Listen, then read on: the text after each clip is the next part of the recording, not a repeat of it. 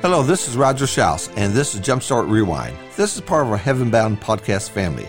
This month, we're looking at jumpstarts written from the book of Second Chronicles.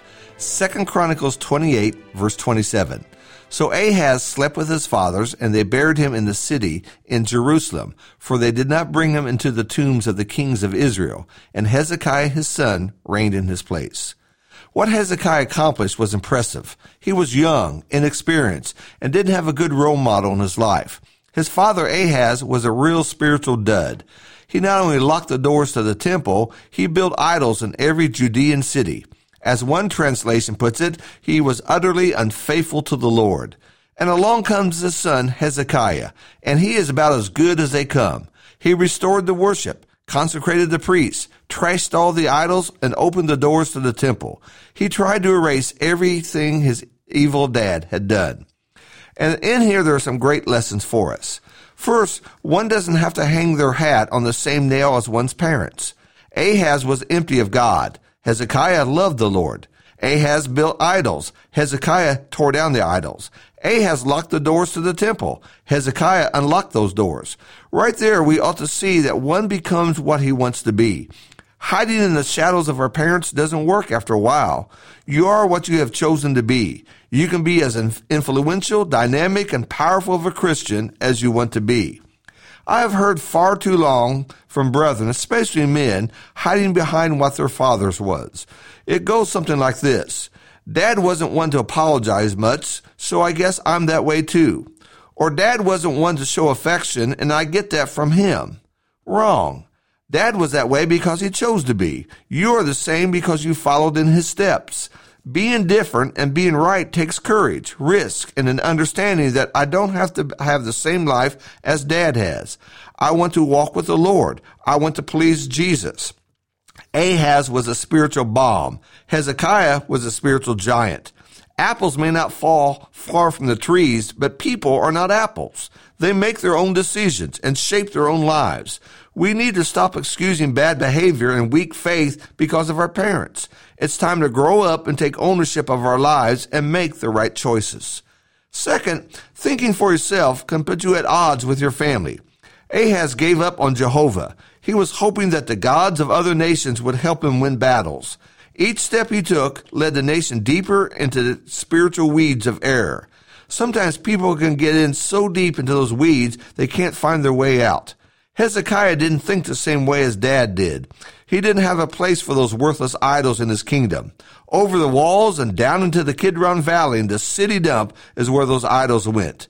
In our families, an aggressive and loud spirit can intimidate everyone into lining up as one wants.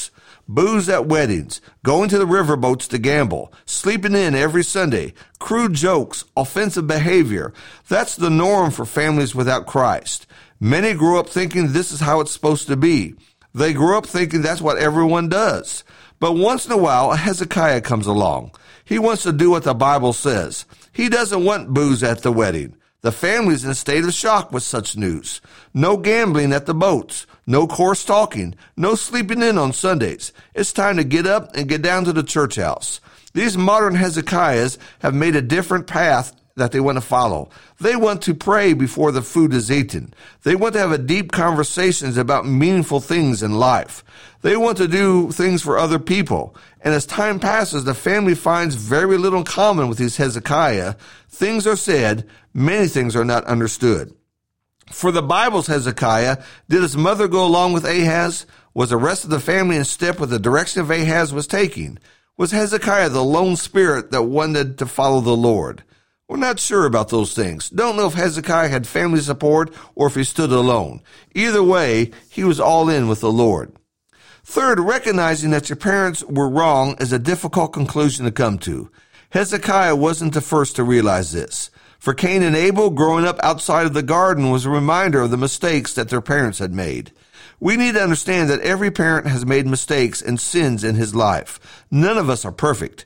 As a grown child, we can so focus upon those mistakes that we never see any good in their lives.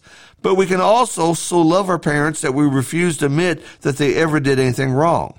For Hezekiah, his dad was not even close to what God expected. There have been many, many parents who poured their hearts into their children and gave them decent homes, yet many never included God. That's a major failure and mistake. Today, we can look at that and be bitter because of that, or we can simply make sure that we try to do better with our own children. Ahaz never tried to do what was right. His heart belonged to other gods. Someday our children will look at our lives and they will have to make choices based upon whether they thought we walked in the right direction or not.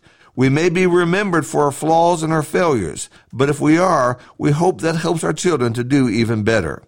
Fourth, Hezekiah is a perfect illustration of someone doing right even when he has incredible odds against him. If Hezekiah could do that, certainly we can do what is right as well. None of us have a dad that is the king, and none of us have a dad that locked the doors to the worship and built idols in every city.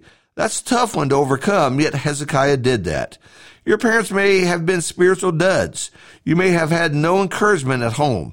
You may have witnessed all kinds of ugly sins. But now, on your own, you can set your sails in the right direction and follow the path of the Lord. Your experiences can be an encouragement to others. Your story can have hope to others. You can overcome, and so can others. Hezekiah was one of the good ones. We're thankful for that. And thank you for listening.